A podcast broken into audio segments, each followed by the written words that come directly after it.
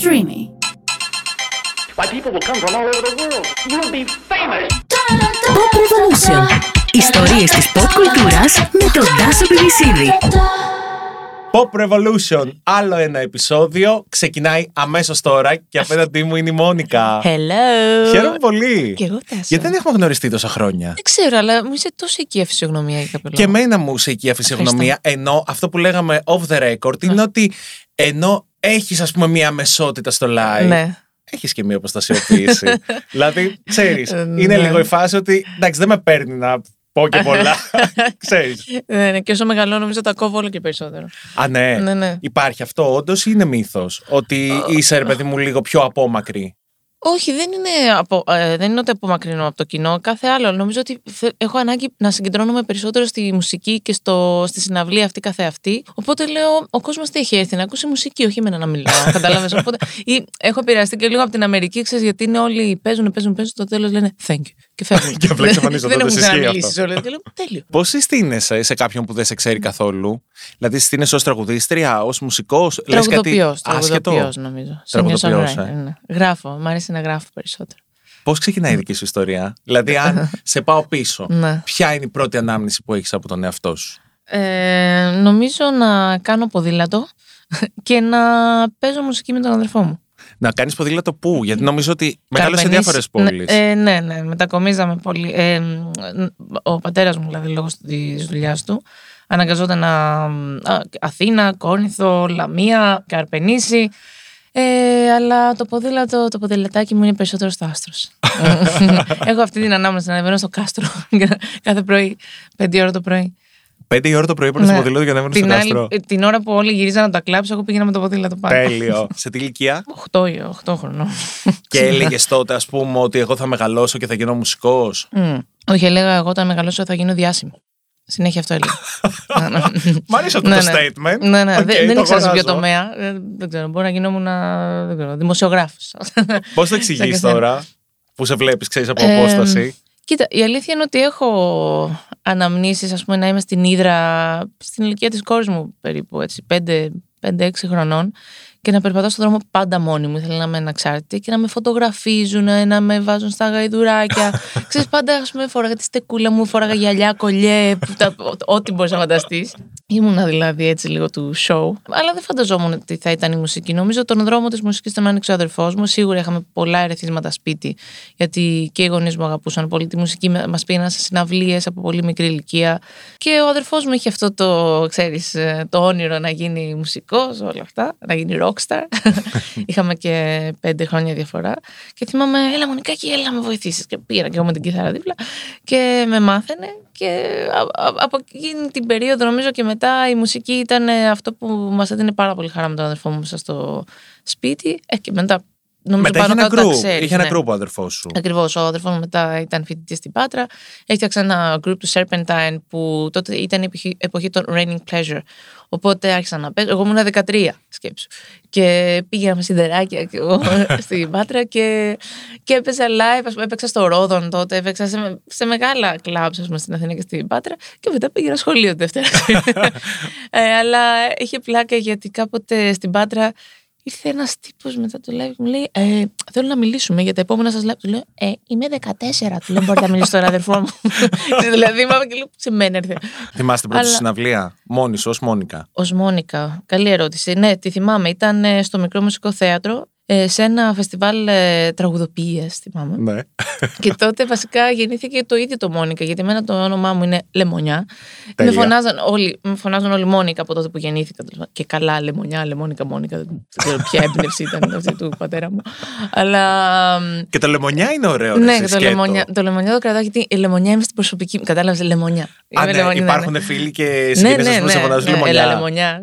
Λεμονάκι. Ο άντρας μου λεμονάκι μου φωνάζει. Λεμονάκι μου αρέσει. Ναι. Και τότε στο μικρό μουσικό θέατρο με ρωτάνε, δηλώνω συμμετοχή, ήταν τριήμερο νομίζω. Θέλανε να έχεις έναν ακόμα μουσικό. Τότε ήταν που γνώρισα τον Άρη Ζέρβα, τον τσελίστα, που ήταν η αφορμή για να βρεθούμε και να παίξουμε. Τρομερός μουσικός. Τρομερός μουσικός και άρα είχα φάει άλλες 20 πόρτες πριν δεχτεί ο Άρης. ε, γιατί αγγλικά, ξέρεις, ήταν η μισή. Και άλλη μισή, ε, δεν νομίζω ότι αυτή η μουσική θα πάει μπροστά. ε, και μετά, OK. Okay. Okay, καλά πήγε αυτό. Εντάξει, δεν με νοιάζει. Εγώ μαθηματικός θέλω να γίνω. Οπότε, εντάξει, κανένα πρόβλημα. Και ρώτα άλλου. Και τότε ο γραφίστας μου λέει, πώς να σε βάλω; Του λέω, θα, θα σου πω αύριο, θα σου πω, θα σκεφτώ ένα ωραίο έτσι, αρτιστικό όνομα. Και ξέχασα προφανώς να το πάρω τηλέφωνο.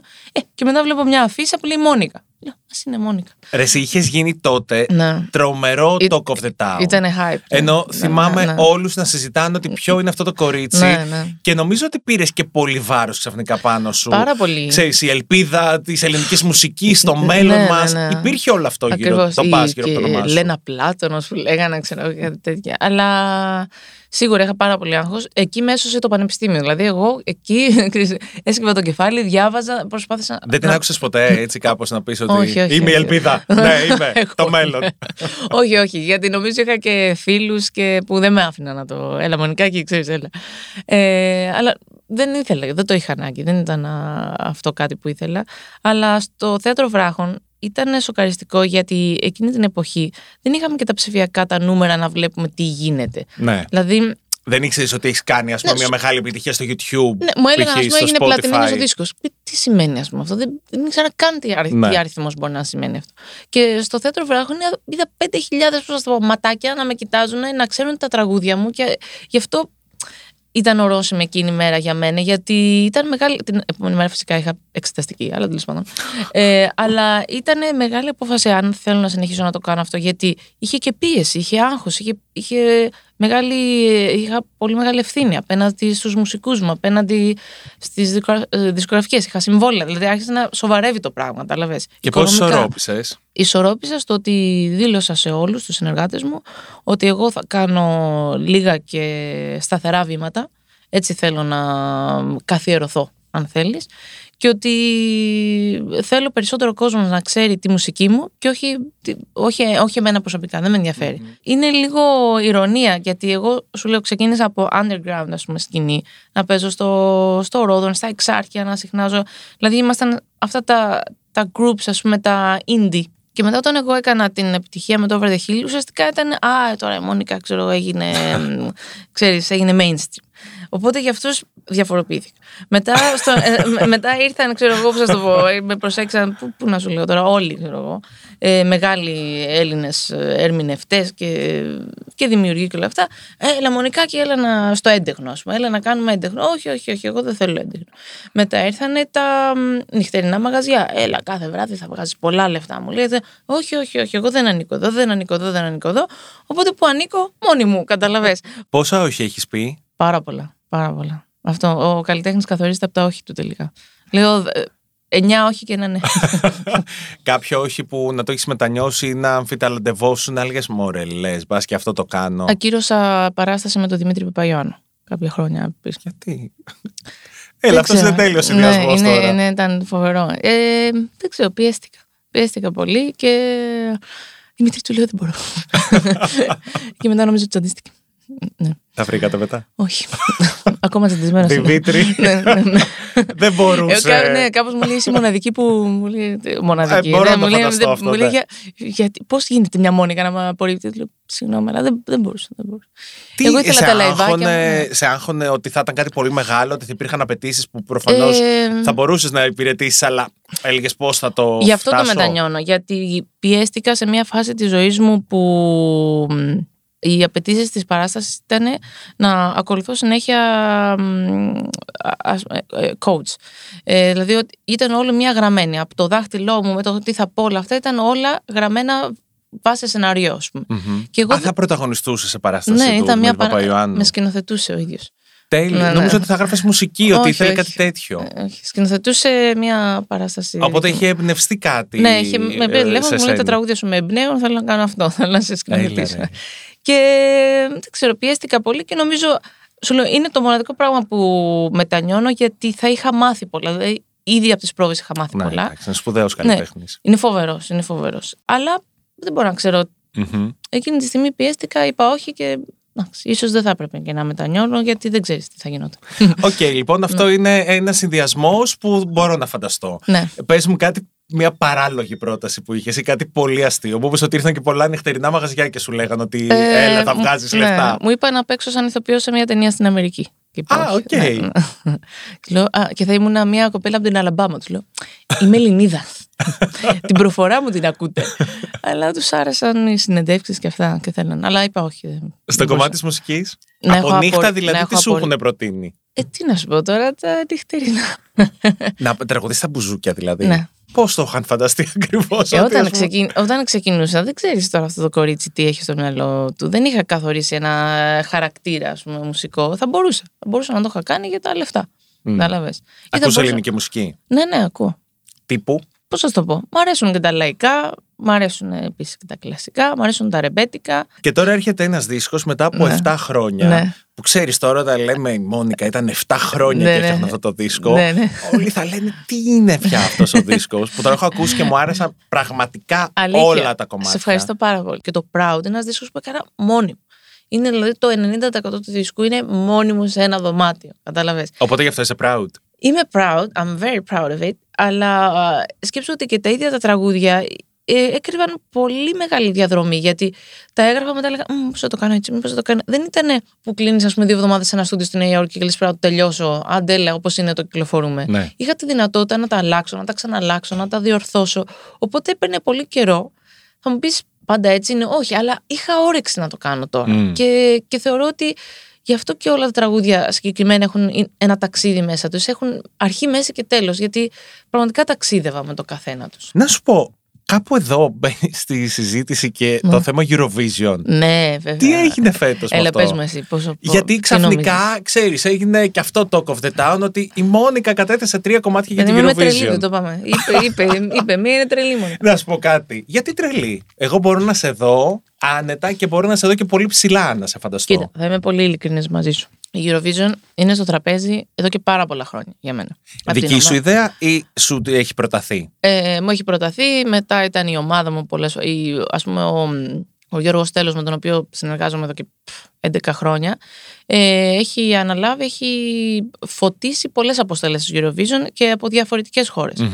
Οπότε ο Γιώργος, καλά που τον λατρεύω και με λατρεύω, είναι αμοιβαία η εκτίμηση και η αγάπη που έχουμε, μου έλεγε ότι πρέπει να πάμε Eurovision, να πάμε όταν έχεις το κατάλληλο τραγούδι. Του λέω πολύ ωραία το θέτεις όταν έχω το κατάλληλο τραγούδι. Για χρόνια αυτό. Επίσης, τότε θυμάμαι και η εταιρεία μου και η δισκογραφική μου λυπάμαι Eurovision. Ήταν κάτι άλλο Eurovision τότε. Άρα μιλάμε από τα πρώτα σου βήματα ότι Ναι, ναι. φλέρταρες με αυτή ναι, την ναι. ιδέα. Που εγώ πα- πάντα την παρακολουθώ την Eurovision γιατί μουσικός είμαι. Μα, πφ, ο- Εννοείται. οποιαδήποτε πηγή μουσικής για μένα έχει ενδιαφέρον. Και πόσο μάλλον όταν προέρχεται από διαφορετικές χώρες, από διαφορετικές κουλτούρες. Είναι μια πάρα πολύ ωραία γιορτή της μουσικής. Τα τελευταία πιστεύω τέσσερα χρόνια άλλαξαν και τα logistics της Eurovision. Δηλαδή, όχι μόνο πηγαίνουν οι χώρες, αλλά πηγαίνουν με πολύ υψηλής ποιότητας παραγωγή. Αλήθεια Πηγαίνουν με, με ωραία universal τραγούδια. Πηγαίνουν με πολύ ωραίες ομάδες και αυτό εμένα μου έκανε ένα κλικ. Δηλαδή, Έχει αναβαθμιστεί ο θεσμός στην τελευταία Πάρα πολύ. πενταετία πάρα πολύ. πάρα είναι πολύ. αλήθεια. Δηλαδή μετά τον Duncan, μετά το arcade, Ναι, ναι, ναι. θε- θεωρώ ότι ανέβηκε πάρα πολύ το επίπεδο και, και μπράβο του, του ίδιου που δεν ξέρω αν το κάνεις και εμένα ή όχι, αλλά θεωρώ ότι άλλαξε κάτι. Έγινε ένα twist. Σίγουρα άλλαξε και Ναι. αν δεν κάνω λάθος, το συγκεκριμένο κομμάτι είναι το πρώτο που πήγε σε charts στην Αμερική Ναι, που ακριβώς, κέρδισε ακριβώς, την Eurovision. ακριβώς. Και είδες και με τους Maneskin Βέβαια, από την βέβαια. Ιταλία που Βέβαια. κάνουν, ξέρω εγώ, Τους Rolling open acts, Stones. τους Rolling Stones, έχουν Ακριβώς. κάνει περιοδία σε όλη την Ακριβώς, Αμερική. ακριβώς. Έχουν γίνει superstars. Βλέπεις ότι ε, πραγματικά είναι πια μια πολύ καλή δίωδος για να επικοινωνήσει τη μουσική σου. Ναι, και στην εποχή μας είναι και ε, ένας από τους ε, λίγους ε, φορείς που μπορείς πραγματικά να κάνεις showcase στη μουσικη σου, δηλαδή να, να προβληθείς. Επίσης εγώ έχω τα γραφεία μου στην Νέα Υόρκη, έτσι, δηλαδή το agency, το booking agency εκεί, έχω το PR μου στο Los Angeles, οπότε όταν κάναμε αυτή τη συζήτηση πέρυσι το Φεβρουάριο, προετοίμαζα τον δίσκο, τους είπα ότι σκέφτομαι την Eurovision και όλοι μου είπαν let's go for it. Και μου λέει θα το στηρίξουμε και θα δημιουργήσουμε μια φοβερή ομάδα. Μμμ. Και πραγματικά είχα, έχω είχα πάρα πολλούς μήνες που ε, επικοινωνούσα με ανθρώπους που σου λέω έχουν, δεν μπορώ να πω τα ονόματα Οκ. γιατί τώρα, αλλά με πολλά Grammys. Και ήταν πολύ τιμητικό γιατί λέγανε μαζί σου πάμε. Πάμε. Έχει Κατάλαβα. λες, και ήταν τρομερό γιατί τους έστελναν τα τραγούδια. Τους λέω: Θέλω να το κάνουμε αυτό, θέλω να το κάνω για την Ελλάδα. Το δοκιμάζουμε, πάμε, φύγαμε. Και σχεδιάστρια μόδας που έχει ντυσει η Beyoncé και όλα αυτά. Ήταν με μονικά και πάμε. ξέρω εγώ. Ποια; Δεν μπορώ να σου πω. δεν μπορώ να σου πω. Αν πηγαίναμε θα σου λέει. Αλλά και η Οπότε ίδια είναι- όταν με πήρε τηλέφωνο μου λέει Δεν το πιστεύω, μου λέει δεν θα πάμε. Οπότε υπήρχε μια ολοκληρωμένη πρόταση. Υπήρχε μια Έστειλες ολοκληρωμένη. τρία τραγούδια, ισχύει αυτό; Ε, είχα, ε, είχα στείλει ένα, το I'm Nothing Without You. Και μετά. Που είναι στο δίσκο, στο που είναι Proud. στο δίσκο, ναι. Και μετά έστειλα άλλα δύο. Ναι. Τα οποία είναι στο δίσκο; Ναι, το επικρατέστερο ήταν το Proud. Λόγω μηνύματος. Θεωρώ ότι θα. Δηλαδή, μάλλον η ομάδα και όλα αυτή είπαν ότι το Proud θα, ήταν, θα Οκ. πήγαινε πολύ καλύτερα. Δεν σκέφτηκε οπότε, ξέρεις, που θα μπορούσε να πει κάποιος ότι. Οκ, είμαι η Μόνικα. Έχω Καθόλου, βγάλει όλου καθόλου. αυτού του δίσκου. Έχω Καθόλου. κάνει τέτοια επιτυχία. Αν θέλουν, ας μου προτείνουν να πάω στην Eurovision. Δεν θα μπω Ναι. στη διαδικασία διαγωνισμού, ας πούμε. Όχι, όχι, δεν το σκέφτομαι αυτό. Δηλαδή, δεν, δεν, δεν είμαι ψώνιο. Τι να σου πω. όχι, ίσα ίσα ήθελα να ακολουθήσω τους κανόνες.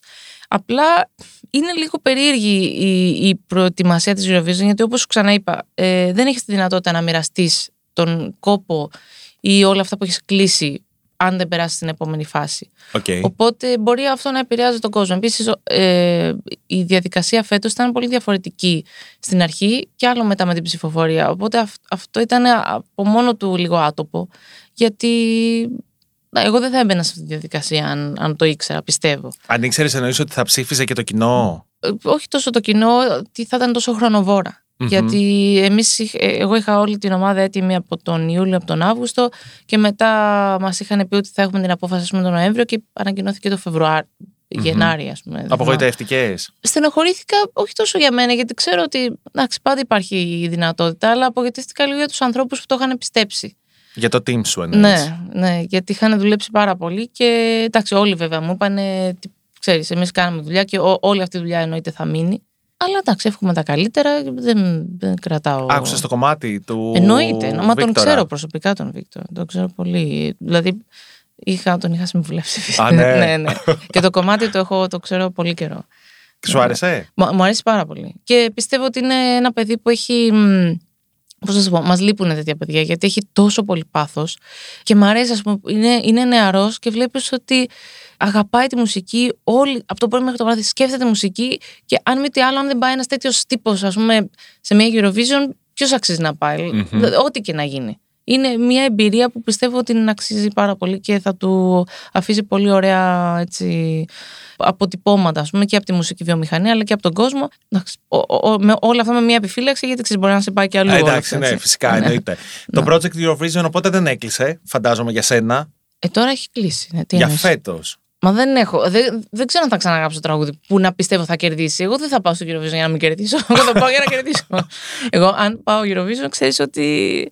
Εντάξει, όχι μόνο με τις συνεντεύξεις, με την ομάδα, δηλαδή θα το πάω all the way. All the, ό,τι χρειαστεί για να κερδίσει η Ελλάδα. Αλλά δεν ξέρω αν θα ξανά έχω την όρεξη και το τραγούδι. Αυτό. Σε παρακαλώ. δεν Κάντο. ξέρω, δεν ξέρω. Θα, αν, αν μου βοηθήσουμε. γράψει- με τον επόμενο δίσκο θα δω. Αν, αν έχω κάποιο, θα σου πω. μακάρι, μακάρι. Ο δίσκος πριν από το Proud ήταν ελληνόφωνος ε, δίσκος. Ναι, ναι. Εντάξει, ο οποίος δεν ήταν και δίσκος που τον έγραψα επί τούτου. Δηλαδή Αυτό ήταν- τώρα το έκανες έτσι λίγο για πλάκα. Ναι. Ε, λίγο Να σου πω έτσι, κάτι. ναι. Ήρθα καλοκαιράκι στην Ελλάδα. Ξέρεις, ήρθα εκεί με τα Αμερικανάκια, ωραία, τρώγαμε ψαράκι. και του λέω, έχω 7 τραγούδια που κάθονται εδώ και 10 χρόνια, δεν τα γράφουμε. Δεν τα γράφουμε, κάπως έτσι έγινε. Δηλαδή τους ακούω όλους και στο τέλος και πάρα πολλοί Αμερικάνοι και ας πούμε ακόμα και ο Άντζο White με τη, που έγραψε το Shallow με τη Lady Gaga και ο Ρόνσον και όλα αυτοί μου λέγανε ωραίο θα ήταν να ακούσουμε έναν ελληνικό δίσκο από σένα. Δηλαδή και για τους ξένους ηχεί πολύ ωραία. Και είδες τι έγινε με τη Στάλα. Δηλαδή η Στάλα μπήκε στην ταινία, έκανε, Ναι. παίζει σε διαφήμιση ας πούμε τηλεοπτική στην Αμερική. Η Στάλα ας πούμε έχει, έχει ένα ήχο της ε, νέας Ελλάδας, της τωρινής Ελλάδας, αλλά που κουβαλάει και μια ιστορία, κατάλαβες, χατζηδακική. Και, και μ' αρέσει που το έκανε αυτό το δίσκο. Μμ. Ναι. Κοίτα, ήταν, ε, είχε περίεργες αντιδράσεις. Ε, ναι, νομίζω. γιατί ξαφνικά έγραψα ελληνικά. Τι τώρα το γυρνάει στα ελληνικά, ξέρεις, ήταν αυτό. Επειδή είσαι ρε παιδί μου μαθημένης στο να ακούς καλά σχόλια από την αρχή. Ναι. Όταν σκάνε τα αρνητικά το διαχειρίζεσαι, κλείνεις τα αυτιά σου, δεν σε νοιάζει, επηρεάζεσαι. Σε τι Μα φάση ξέρω είσαι. από πριν τι θα πούνε. Δηλαδή, εγώ έχω μεγαλώσει. Εμένα αυτή είναι η η κατάρα του. συνέντευξη. Όταν ξεκίνησα, γιατί αγγλικά, γιατί αγγλικά; λέω γιατί μου αρέσουν; Μετά έγραφε τον γιατί ελληνικά; Γιατί ελληνικά, τώρα θα το γυρίσεις. Και λέω, παιδιά, δεν, δεν υπάρχει γιατί. Δεν κάθομαι ας πούμε, να κάνω μια στατιστική έρευνα και να πω, «Μμ, τώρα θα γράψω αυτό, τώρα θα κάνω αυτό. Καμία σχέση. Γράφω ό,τι μου κατέβει. Καταλαβες. Αρνητικά σχόλια συνήθως γιατί πράγμα ακούς; Δεν ξέρω. Θυμάμαι πάντως ότι όταν είχε, είχε βγει το, το Avatar, το Over the Hill, μου είχε πει τότε η Δήμητρα Γαλάνη, μάλιστα την είχα γνωρίσει, γιατί κάτι είχαν γράψει για μένα έτσι κακές και εγώ έκλαιγα, έκλαιγα και λέω θα, θα, θα αφήσω τη μουσική, τι- εγώ θα καθίσω να γράφω τα τραγουδάκια μου για να βγει κάπω να λέει κακή. Ξέρεις, με είχε πιάσει το παρα... Και μ, ο Άρης ο Ζέρβας νομίζω έπαιζε μαζί, δεν θυμάμαι. Και πήγαμε backstage και μου λέει από εδώ η κυρία Γαλάνη και μου λέει δεν θα ξαναδιαβάσεις ποτέ τι γράφουν για σένα. Και λέω, Μα δεν γίνεται να μην. Όχι, δεν θα ξαναδιαβάσεις. Ούτε εφημερίδα. δεν- Μα λέω, δεν... Όχι, ξέρεις, και ήταν, είχε πολύ πλάκα. Και λέω, εντάξει. Περάσαν οι μήνες και μετά, όταν είχε κυκλοφορήσει το Over the Hill το βίντεο κλιπ, λέω, ε, θα μπω να δω τι γράφει. θα το αντέξω. ξέρεις. και βάζω το YouTube και βλέπω. Πρώτο comment, το κεφάλι της είναι σαν αχλάδι. Αυτό. και δεν λέω, εντάξει, οκ, το κατάλαβα. Κατάλαβα, ο κόσμος δύσκολα θα πει για την ίδια τη μουσική. Γιατί άμα δεν σ' αρέσει, απλά δεν το ακούς και πας. Αλλά ποιος παίρνει το χρόνο να μπει, να γράψει ένα κακό σχόλιο, ας πούμε, το οποίο είναι προσβλητικό και να το πάρει σοβαρά. Δεν γίνεται. Συμφωνώ με αυτό που λες. Δηλαδή δεν είναι μόνο τι λέει το ίδιο το comment, είναι ποιος το λέει το ίδιο το comment. Και Μμ. Οπότε έχω σταματήσει, δεν ξαναδιαβάζω. Έχεις προσπαθήσει να εξηγήσεις όλη αυτή την τοξικότητα από πού προέρχεται; Είναι, είναι φυσιολογικό νομίζω των ημερών μας. Ο, ο κόσμο έχει ανάγκη την προσοχή. Κατάλαβε. Έχει ανάγκη τη, να μοιραστεί κάτι. Κάποιοι δεν, δεν περνάνε καλά και έχουν. Ναι, αυτό. Έχουν μια βαθιά, ας πούμε. Όχι. Δεν είναι κακία, ούτε, ούτε ζήλια. Απλά θεωρώ, ναι, έχουν, έχουν ανάγκη να, τσε- να ξεσπάσουν να κάπου. ξεσπάσουν, ίσως να προβάλλουν και τα ίδια τους τα προβλήματα και επειδή δεν βρίσκουν τις λέξεις στον τρόπο να μοιραστούν τα δικά τους προβλήματα, ίσως ξέρεις, προσπαθούν να υποβιβάσουν τους απέναντί τους. Αλλά φταίμε και εμείς αν τα παίρνουμε σοβαρά αυτά. κατάλαβες. Γιατί α, μετά ρολάρι, γίνεται ένας φαύλος κύκλος στην κοινωνία. Οπότε και εγώ ακούω τα αρνητικά σχόλια, αλλά μετά σκέφτομαι πόσα καλά σχόλια ακούω και πόσος κόσμος μου λέει καλή κουβέντα. Γιατί να μείνω στα άσχημα. Και δεν Ωραίο τα είναι παίρνεις αυτό. μετά τόσο συναισθηματικά. το- Γιατί καλά, εγώ είμαι και φούλ ενοχική και συναισθηματική. Οπότε πιστεύω θα με βοηθούσε έτσι να ξέρω. Ενοχική με τι είσαι; Νιώθω ότι εγώ πάντα φταίω. Σε οτιδήποτε.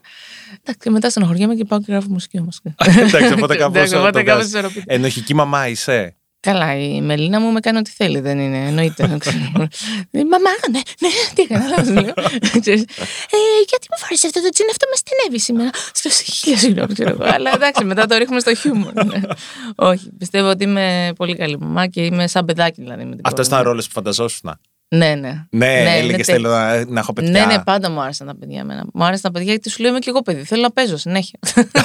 μου άρεσε αφού έλεγα στον άντρα μου, ένα από τα όνειρά μου ήταν να είμαι σε ένα σπίτι γεμάτο παιχνίδια. Παντού παιχνίδια. Και εντάξει, ξυπνάω το πρωί βλέπω, και βλέπω το σαλόνι γεμάτο παιχνίδια και λέω πρόσεχε τι εύχεσαι άλλη φορά, ξέρεις, γιατί δεν μαζεύονται με τίποτα. Ε, αλλά όχι, μου αρέσει πάρα πολύ που έχω παιδιά, μου αρέσει πολύ που έχω Τη οικογένεια. δεύτερη εγκυμοσύνη σου εσύ δεν, δεν το πήρε χαμπάρι κανείς. Ε. Ναι, ε, δεν ήθελα να το επικοινωνήσω πολύ. Ήταν και καλοκαίρι, ξέρεις. ε, Σε στεντό που είχα Μου ήμουν χοντρή. ξέρεις, Θα δεν- κάναμε ναι, τα ναι, λέω και για ναι, ναι. αυτά. Τώρα εκεί βουλιαζόμουν. ναι, δεν ήθελα πολύ να το επικοινωνήσω και επίσης πέρασα και δύσκολα το φθινόπωρο γιατί. Καταρχάς ήταν η Eurovision που είχα πάρα πολύ δουλειά. Τι να σου πω τώρα, ανακαίνιζα το σπίτι. Ε, Γινόταν ένας χαμός, δεν έβγαινα καθόλου. Είμαι- Είχα μαρωστήσει 100 φορές κορονοϊούς και τέτοια. Και δεν. Απλά δεν είχα όρεξη να το επικοινωνήσω. Αλλά γεννήθηκε ένας, ε, ένα αγγελούδι πραγματικά, ο Παύλος. Εδώ μεταξύ, η φάση τώρα είναι ότι μου λες, ξέρω εγώ, για ανθρώπους που έχουν πάρει Grammys, μου λες για παραγωγούς πάρα πολύ διάσημους που έχουν βγάλει κομματάρες ναι. παγκόσμιους, μου λες, ξέρω εγώ, για το Mark Ronson. Να μου πω, Mark. Ναι. Τι φάση! Όλοι αυτοί πώ ήρθαν στη ζωή σου. Όλοι αυτοί ήρθαν δηλαδή, μέσω. μπορείς να το- πάρεις το Mark Ronson τώρα ένα τηλέφωνο να του πούμε μια καλησπέρα. Έχω το τηλέφωνο του, αλλά εντάξει δεν έχουμε και τόσο στενή σχέση. Δεν νομίζω να μου το σηκώσει. Δώσ' του φιλιά, σε Όχι, παρακαλώ. ναι, θα του να πα- Γιατί παντρεύτηκε υπάρχει ένα τώρα πάλι, θαυμασμό. Ναι, ναι, το ξέρω, τα βλέπα. Ναι, ναι, αν και εμείς ήμασταν φίλοι με την πρώην γυναίκα του, τέλος πάντων. την- Την Τελεβίνη. Οκ. Αλλά τέλος πάντων, τρελή και αυτή η άλλη. Ε, αλλά- αλλά Τόσο και- απλά. Ναι, ναι, απλά, ναι. ναι. Πώς του έχω γνωρίσει ήταν λόγω της. Αυτό, αυτό ήταν πραγματικά η μεγάλη καμπή νομίζω στη ζωή μου.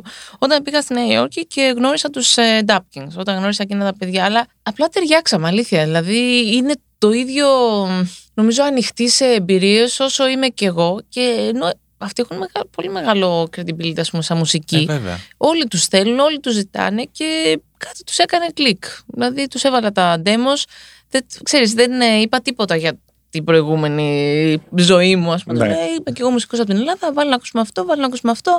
Ε, μου λέει να κάνουμε ένα δίσκο. Ήμουνα με τον κολλητό μου, το οποίο μόνο που δεν λιποθύμιστε. Πες ναι, πες ναι. Του λέω εντάξει, ξέρεις, πρέπει να είμαστε και λίγο cool. Δηλαδή, εγώ δεν πάω και με. Πώς να το πω, με το.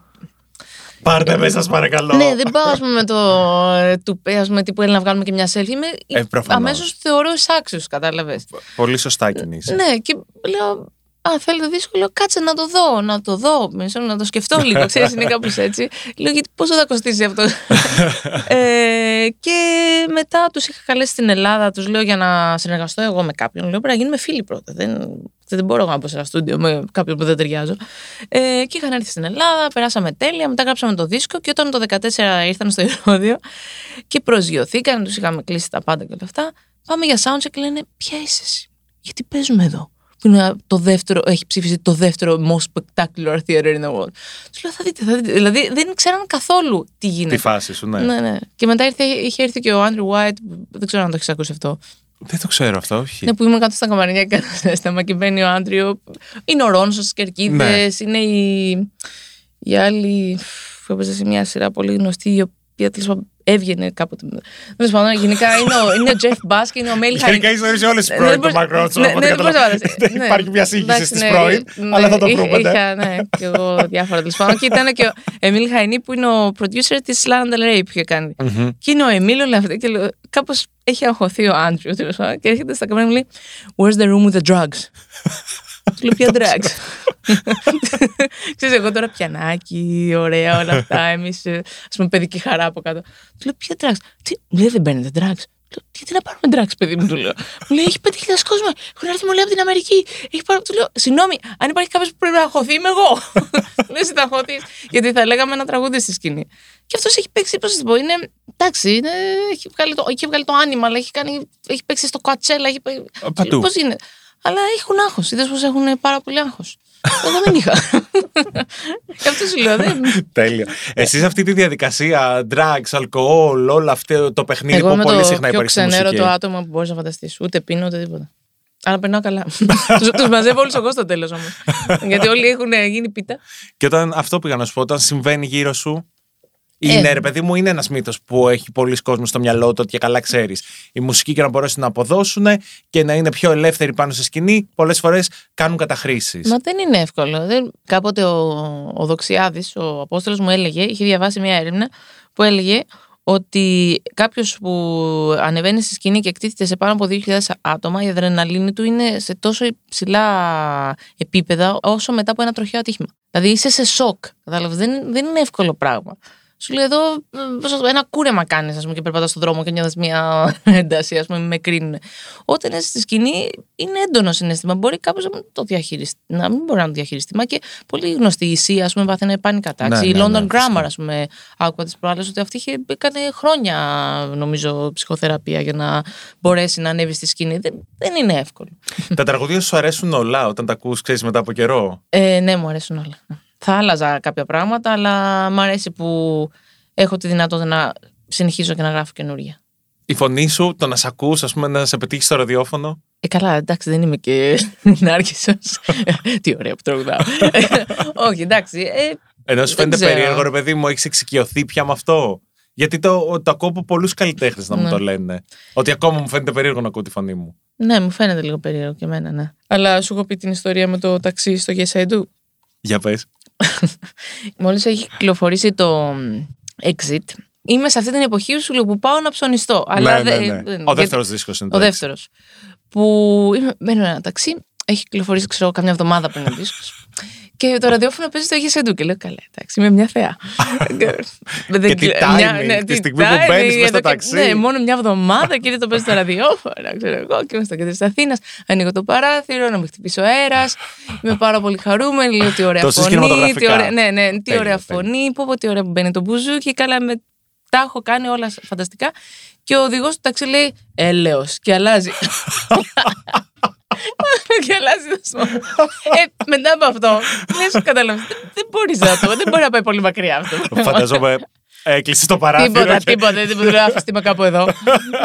και είμαστε Τελειώνει είμαστε εκεί η σχέση μας. Κάπως έτσι έγινε, κατάλαβες. Έχει έρθει ποτέ κανείς να σου πει ότι ξέρεις κάτι, σε πάω ρε παιδί μου, σε συμπαθώ, αλλά δεν αντέχω τη μουσική σου; Ε, μ, αυτό δεν έχει γίνει, όχι. Κάποια υπερβολική αντίδραση θαυμασμού; Α, ου, καλά, ναι, εννοείται. Αλήθεια. Ναι, ναι. Αφού λέω, άμα, άμα το έχω εγώ αυτά, η Μαντόνα τι έχει, ας πούμε, δηλαδή. ναι, Τι, ναι. τι, τι; Έχεις και stalkers. Έχω, ναι. Θες να το μοιραστείς μαζί μας αυτό; Ε, είναι περίεργη ιστορία; Όχι, εντάξει, υπάρχουν κάποιοι που με ακολουθούν, ας πούμε, παντού, όπου και να παίξω. Και κάποτε στη Θεσσαλονίκη επίσης είχε κάποιος επιτεθεί. Ήταν λίγο περίεργο story. Θυμάμαι μου είχε στείλει κάποια μηνύματα στο Facebook, τα είχε δει ε, ο μάνατζέρ μου και μου λέει. Μην δίνει σημασία, μου λέει απλά στη Θεσσαλονίκη να προσέχει λίγο. Του λέω τι είναι. Τέλος πάντων, και στο ξενοδοχείο είχε έρθει ένας τύπος κάτω στη ρεσεψιόν και λέει: Θέλω να μιλήσω στη Μόνικα, θέλω να μιλήσω στη Μόνικα. Το αστείο είναι ότι εγώ κατεβαίνω και βλέπω αυτόν τον τύπο να θέλει να μου μιλήσει και δίπλα μου περνάει ο Μιχάλης Χατζηγιάννης. που έμενε στο ίδιο ξενοδοχείο και λέω: Συγγνώμη, πρέπει να μιλήσω στον Χατζηγιάννη. και, και τον απέφυγα την πρώτη φορά. Τη δεύτερη, πάω να βγω γιατί έπαιζα στους λασαριστές απέναντι και μου λέει: Θέλω να σου μιλήσω, θέλω να σου μιλήσω. Ήταν λίγο περίεργος. Του λέω: Θέλεις να έρθεις στην συναυλία γιατί σε τρία λεπτά ανεβαίνω στη σκηνή και μήπως δεν έχεις στήριο να σου αφήσω να... μια πρόσκληση. Ναι, ναι, αυτό ήταν τελείω. Το αφήνω μια πρόσκληση και μετά, μάλλον επειδή είχε πάρα πολύ κόσμο, του πήρε, ήταν λίγο μεγάλη η ουρά. Και τέλος πάντων, μετά από λίγο, τελειώνω τη συναυλία.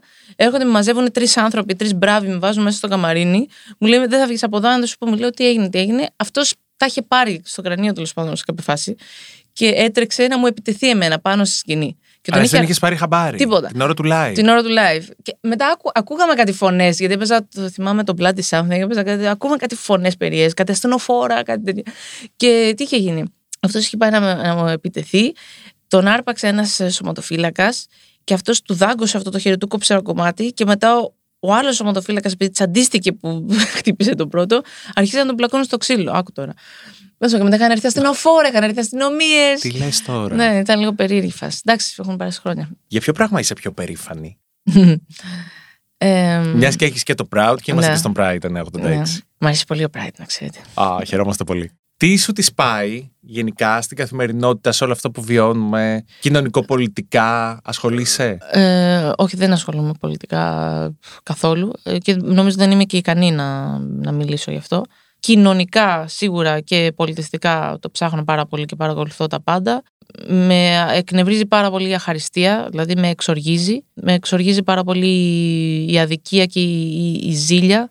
Δηλαδή θα ήθελα οι άνθρωποι να είναι λίγο πιο εύκολοι, γιατί θεωρώ ότι εγώ είμαι, είμαι λίγο αφελής, λίγο είμαι εύκολη ας πούμε και στο να συγχωρήσω και στο... Ξέρεις, το οποίο γι' αυτό η ζωή μου δίνει ίσως και τόσα όμορφα πράγματα αλλά απ' την άλλη νομίζω ότι και οι άλλοι θα λειτουργήσουν όπως εγώ. Ε, αλλά κάποιοι είναι πολύ αυστηροί και θέλω νομίζω έχω ανάγκη να, να πω σε κάποιους γίνονται λι- λιγότερο αυστηροί και με τον εαυτό σας και με τους άλλους. Σας ας πούμε χαλαρώσουμε λίγο. Και με απασχολεί πάρα πολύ και το θέμα επίσης της, ε, της βίας του κοινωνικού περιεχομένου και του μ, ε, των social media, το βλέπω και από τα παιδιά. Ε, διάβαζα δηλαδή ένα άρθρο της προάλλες που, ξέρεις, η κόρη μου, ας πούμε, βλέπει, περνάει ώρες στο κινητό, έτσι, και διάβαζα ένα άρθρο και στη New York Times, νομίζω, ήταν και έλεγε ότι το μεγαλύτερο πρόβλημα δεν είναι οι οθόνες ή τα μάτια. Δηλαδή, δεν πρόκειται τα παιδιά να παρουσιάσουν πρόβλημα στα μάτια, γιατί οι οθόνες πλέον και η τεχνολογία είναι τόσο Ε, Προφανώς. Ξέρεις, δηλαδή ε, είναι τόσο ανεπτυγμένη που δεν προκαλεί πρόβλημα, αλλά είναι το περιεχόμενο. Τι βλέπουν. Και αυτό, αυτό ίσως είναι λίγο ανησυχητικό, ότι βλέπεις ότι η προσοχή τους δεν, δεν μπορεί να παραμείνει στο- σε ένα σημείο πάνω από ένα λεπτό, πάνω από δύο λεπτά. Γίνονται όλα αναλώσιμα.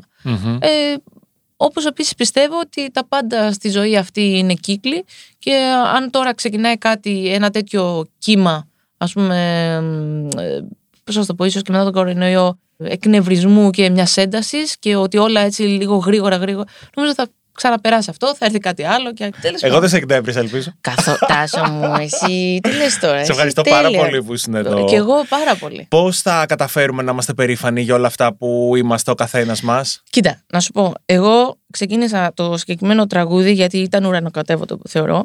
Μια πολύ δύσκολη μέρα που είχα πάλι αυτή την αίσθηση ότι ρε γαμώτο, ας πούμε, κάνω εγώ όλα αυτά τα καλά πράγματα και γιατί δεν μου λέει, μου λέει κάποιοι άνθρωποι δικοί μου, μπράβο ρε Μονικά και ένα, είμαι περήφανη. Ξέρεις, γιατί είναι αυτό που κάνει, πετυχαίνεις 10 και θα σου χτυπήσουν το ένα που μπορεί να κάνεις λάθος. Λάθος με βάση στους άλλους, γιατί εγώ δεν θεωρώ ότι κάνω λάθος, όλα είναι ευπρόσδεκτα στη ζωή. Και καθώς το έγραφα, λέω: Ξέρεις τι, όχι, θα το γυρίσω και θα είμαι εγώ περήφανη για αυτά και δεν θα περιμένω από κανέναν τίποτα. Οπότε αυτό είναι το μήνυμα που θέλω να περάσω: Ότι να πιστεύουμε σε αυτά που κάνουμε, δεν υπάρχουν λάθη, προχωράμε και όλα τα υπόλοιπα θα είναι μόνο καλύτερα. Αυτή είσαι. Έτσι. Ραντεβού στο Φάζ. Έτσι, ραντεβού στο φάζ, οπωσδήποτε. Για πες μου, τι θα Το ακούσουμε εκεί. 8 Απριλίου, Παρασκευή. Ε, έχω τη Δευτέρα την πρώτη πρόβα με τα παιδιά. Είμαστε τόσο ενθουσιασμένοι. Θα παίξω όλους τους δίσκους. ε, είναι ροκ φάση, ρε παιδί μου. Πώς να σου το πω. Είναι Θα είναι ένα πιο club κλαμπ. στήσιμο. Εννοείται. Κλαμπ, δυνατός ήχος. Θα ξεδέψω, θα χορέψω. Εγώ θα περάσω τέλεια. Δεν... Και εμείς μαζί ναι, σου. ναι, αυτό. Σε ευχαριστώ πάρα πολύ. εγώ, εγώ. Why people will come from all over the world. You'll be famous. Pop Revolution. Ιστορίες της pop κουλτούρας με τον Τάσο Πιβισίδη.